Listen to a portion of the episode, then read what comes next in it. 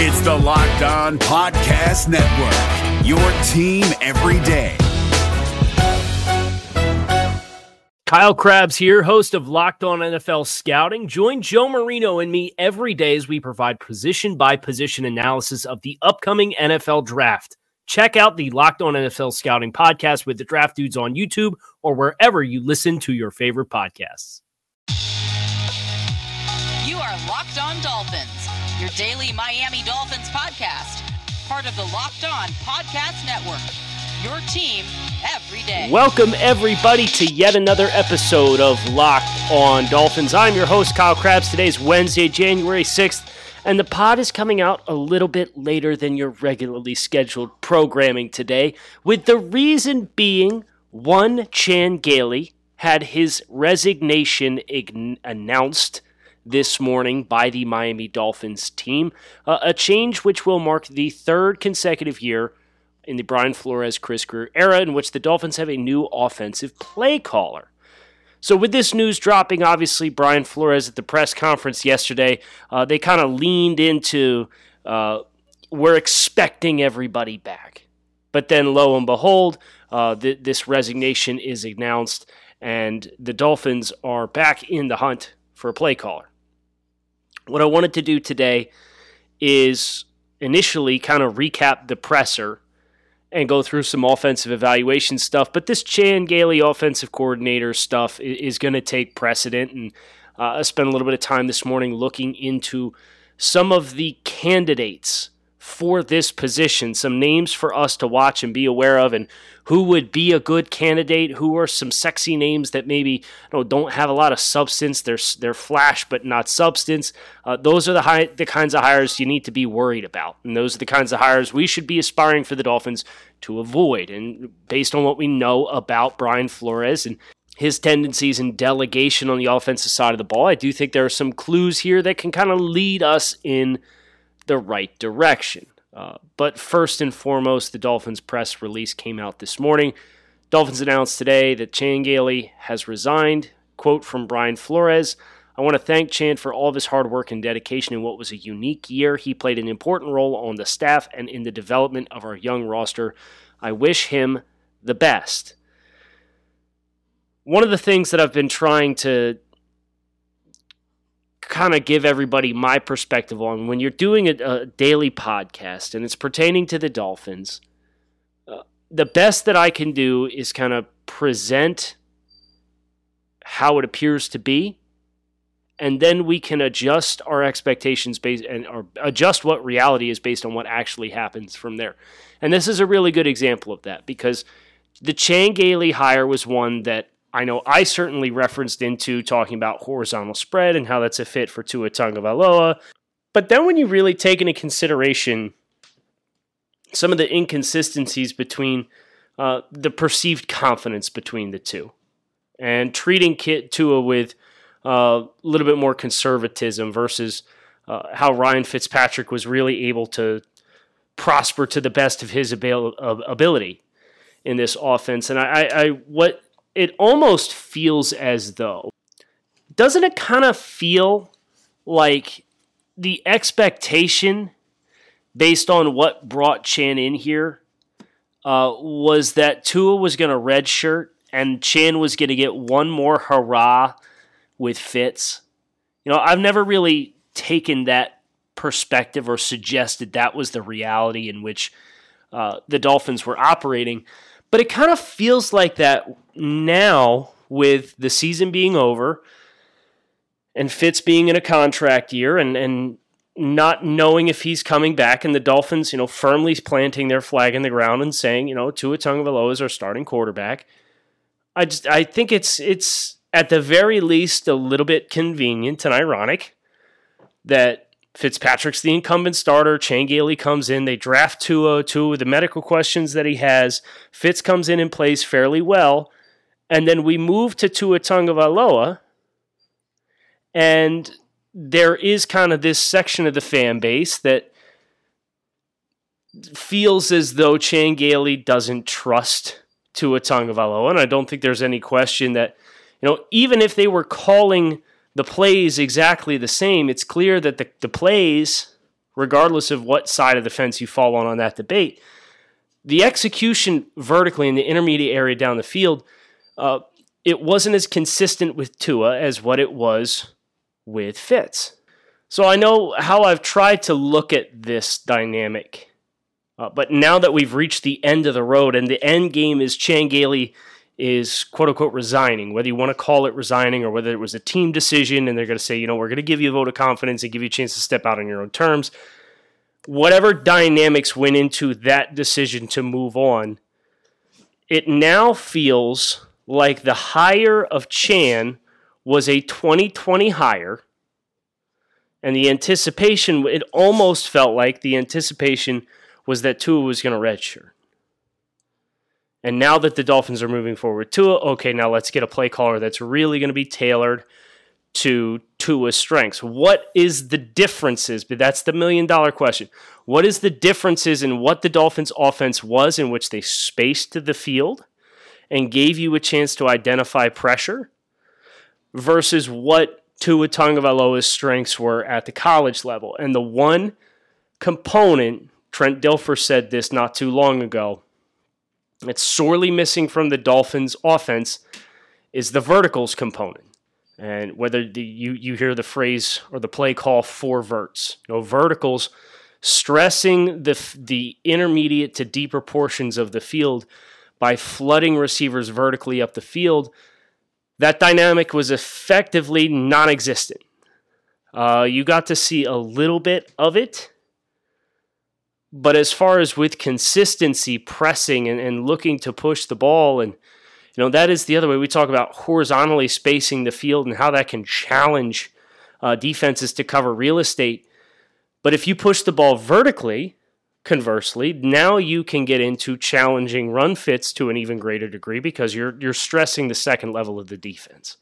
And where so many teams had success against Tua Tagovailoa in the back half of the season was congesting the middle of the field in the intermediate areas and saying, okay, if you want to play pitch and catch, we're going to make you play pitch and catch to the boundary. And we're going to bet because you guys don't have the skill players out there to really thrive and create a lot of separation that you're going to take negligible gains down after down after down after down. And, and when we were asked in the summer, what are some of the risks of the Chan style offense? We acknowledged that that was a risk. Well, we saw it materialize for the Dolphins. So, happy trails, Chan Gailey. I'm not going to dance on, on the, the, departure or the press conference or anything like that.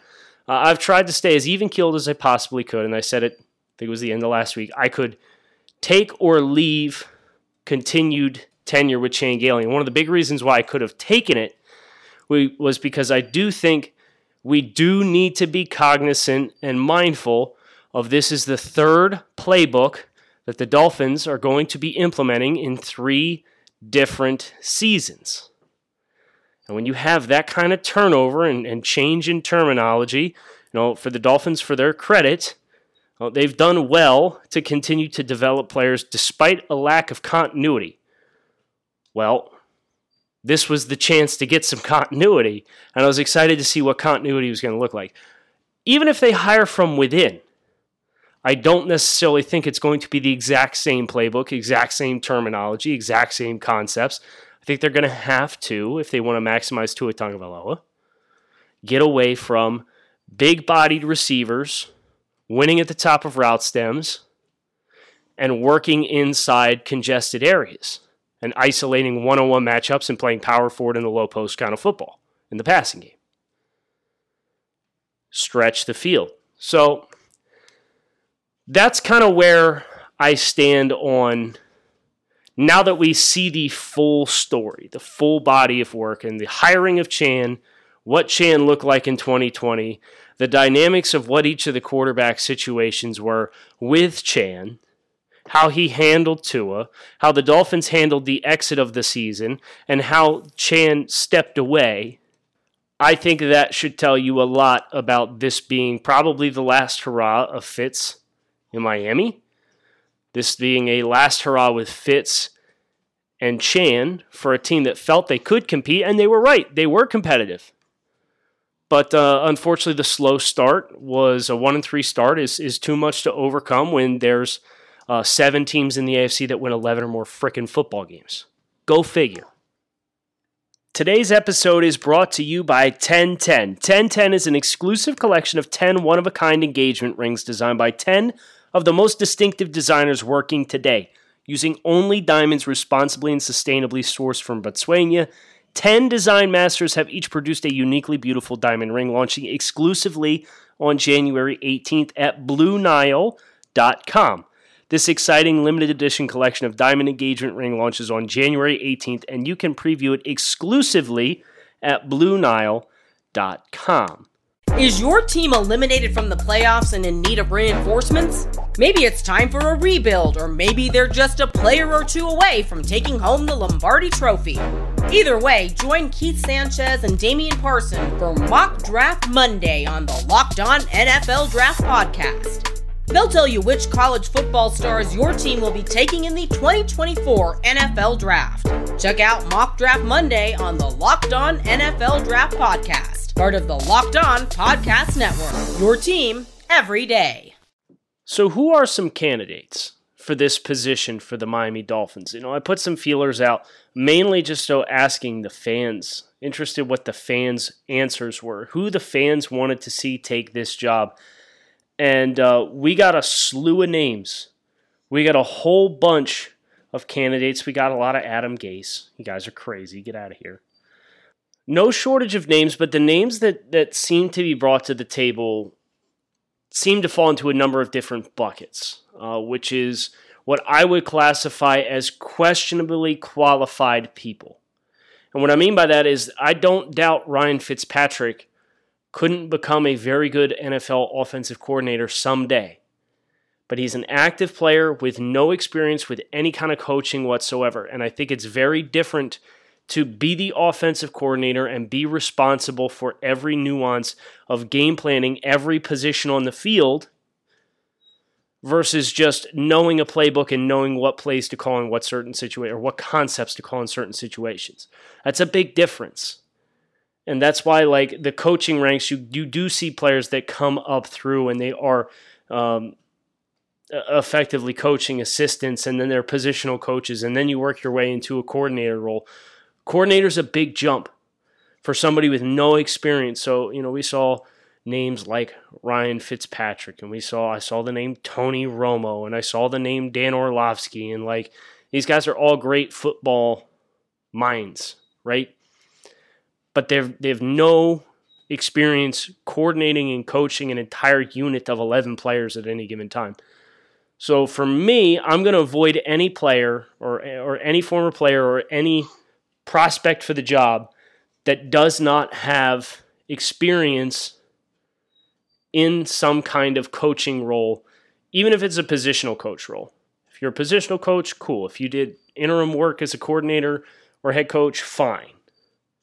There was another subsection of names that I saw, namely Steve Sarkisian and Mike Locksley, uh, but they go in another bucket, the bucket of active college coaches. And you are not, in my opinion, going to have a lot of success coaxing somebody who is a head coach of a football program to leave a head coaching job to take a effectively reduced role on a professional team, regardless of whether or not they have an attachment with Tua or not. Uh, so everybody works in coaching. I would assume with the aspiration someday of being a head coach and running your own team and having a chance to put your imprint on a program or a franchise. So Locksley is the head coach at the University of Maryland. His quarterback is a Tagovailoa. It's Taulia. Uh, Steve Sarkisian's been waiting a really long time to kind of rehab his image. He was a successful college coach. Uh, he had his personal demons and struggles. He goes to Atlanta as an offensive play caller, and then he's at Alabama. He suddenly finds himself with one of probably the 10 most lucrative head coaching jobs in all of college football with the University of Texas. I don't think you're going to have success pulling either one of those two away from head coaching jobs to take a coordinator position with the Dolphins. There was another subsection of names and recommendations, which I'm assuming are jokes. the Adam Gases of the world. Uh, I saw Ben Volin recommended for the job. He seems to know a lot about how uh, how the Dolphins' offense should look, so maybe he should give some consideration into putting in a resume. Love to read it. but I do think there are a number of in house and external candidates that I would be very excited to see the Dolphins interview and consider for this position. If we're looking internally, Coach Godsey is the name uh, that I am most excited about the prospect because he has the kind of experience that the Dolphins would undoubtedly gravitate towards. So, uh, Godsey his tenure. He was an offensive assistant for the Patriots in 2011. Tight ends 12, uh, tight ends coach in 12 and 13. Transitions to Houston. Is the quarterbacks coach in 14, the offensive coordinator in 15 and 16. Now, this was before Deshaun Watson arrived on the scene. But Godsey has two years of play calling experience. He's been a quarterbacks coach. He worked very closely with Tua Tagovailoa throughout the course of this season after Robby Brown uh, missed time with COVID. So there's enough dots that you can connect here. Where Godsey seems to be, if we want to keep everything as status quo as possible, we want to promote from within, kind of like they did with the defensive coordinator position last year with Josh Boyer when Patrick Graham left.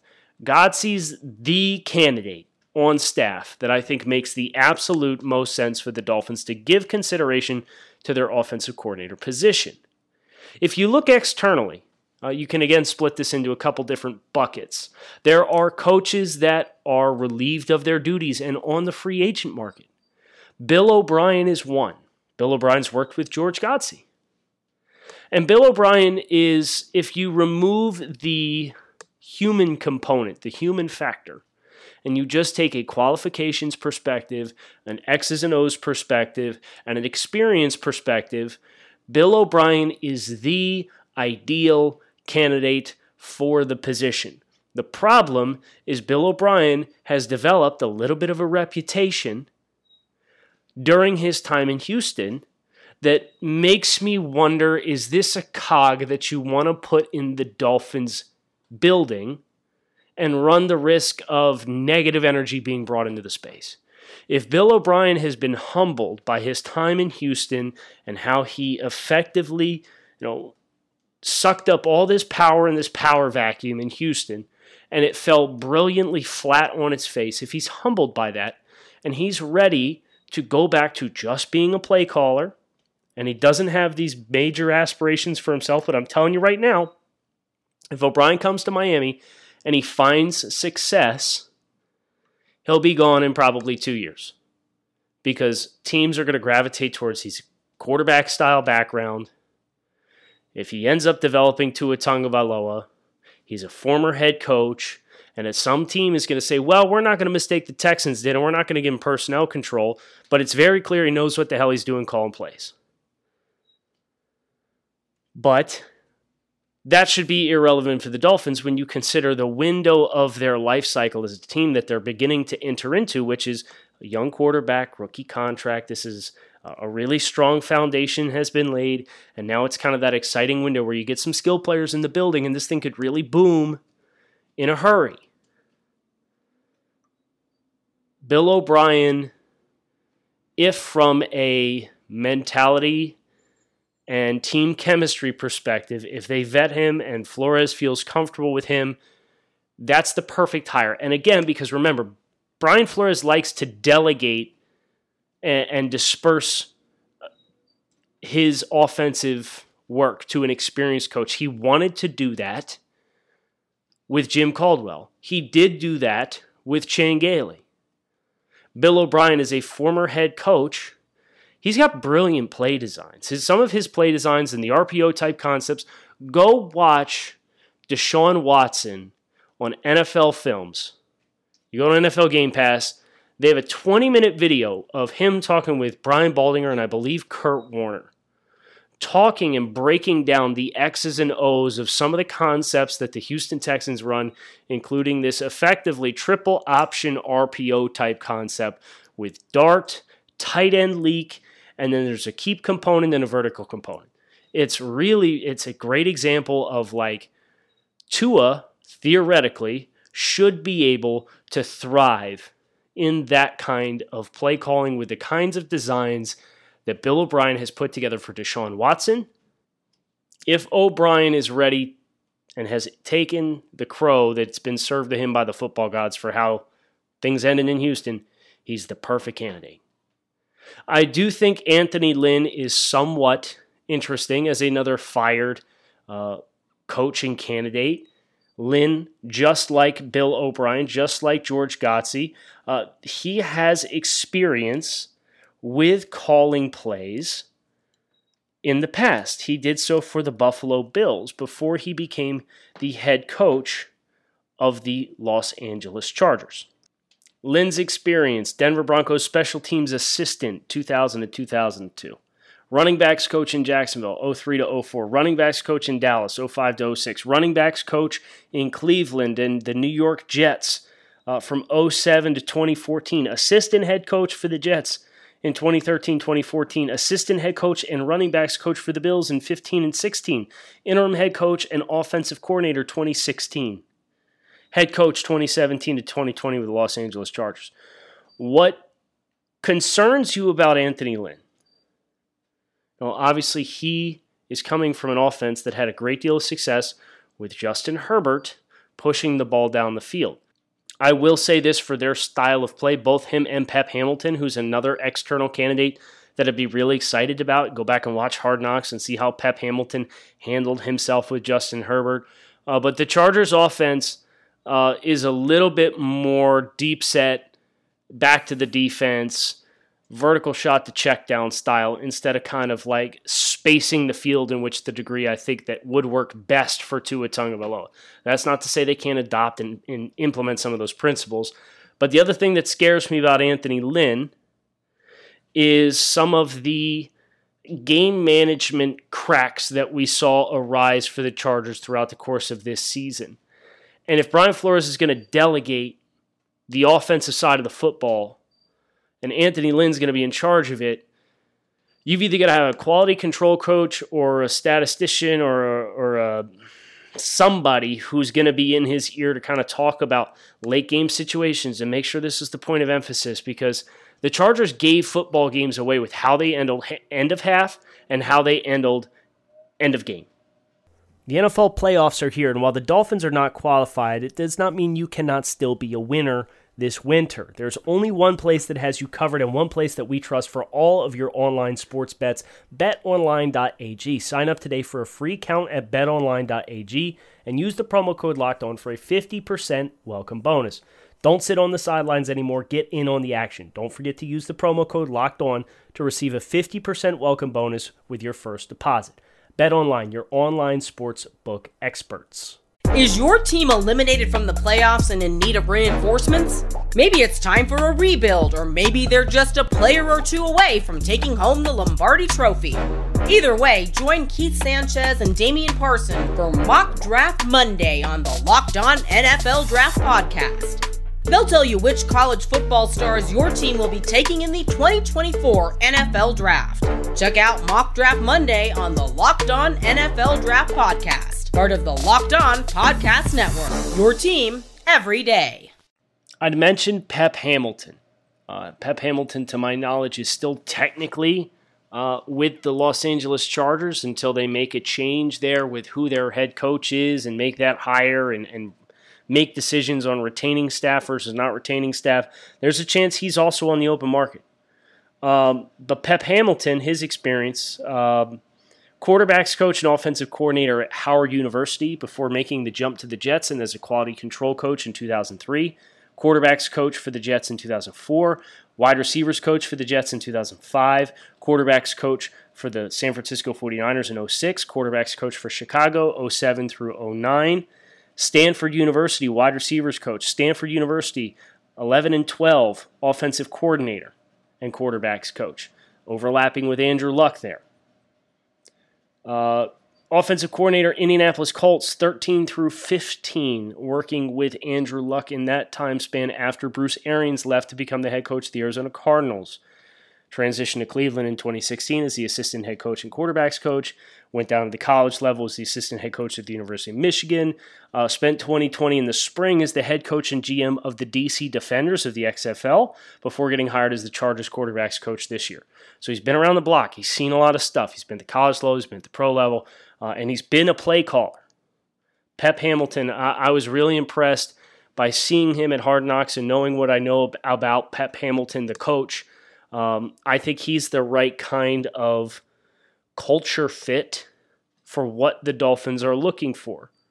Uh, he doesn't have the illustrious head coach experience that a Bill O'Brien or an Anthony Lynn does as external uh, candidates. His only head coaching experience is with the DC Defenders. But um, Pep Hamilton's kind of like the under the radar. I think he did a brilliant job working with Justin Herbert this year. And as somebody who's been around the block and who has been and stopped at a bunch of places, I do think Pep Hamilton uh, brings value in having probably some diversity in, in what he can call from a plays and concepts perspective because he's been at so many stops along the way. It's not like, I'm going to go work here for six years and this is my playbook. Well, no. You know, he, he's been positional coaches in a lot of different places, so he can probably tap into the concepts from each one of those stops as effectively as anybody to take advantage of what Tua Tagovailoa's greatest strengths are.